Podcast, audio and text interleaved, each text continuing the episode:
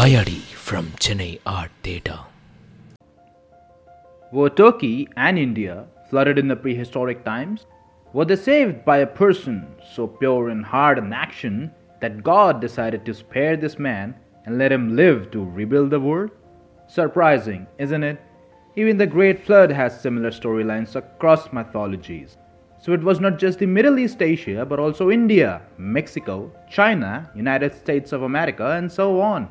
Each one in their respective mythologies have stories about a great flood and how one man, with his presence of mind and clarity of thoughts, preserved entire species from extinction.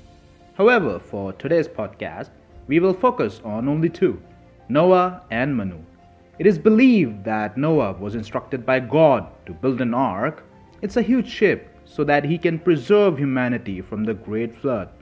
Similar to the story of Manu from Indian mythology, Manu, a pious king, was instructed by Lord Vishnu to preserve the humankind, to build a huge ship in order to avoid the impending doom, that is, the great flood.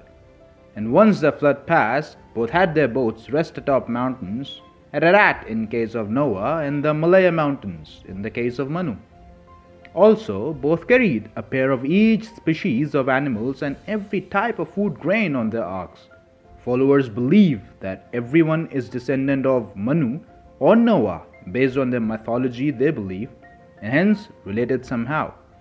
And we also believe the same that all of us are just humans, that humans and their mythologies are mostly same. Namo Deyam Eva Satyam.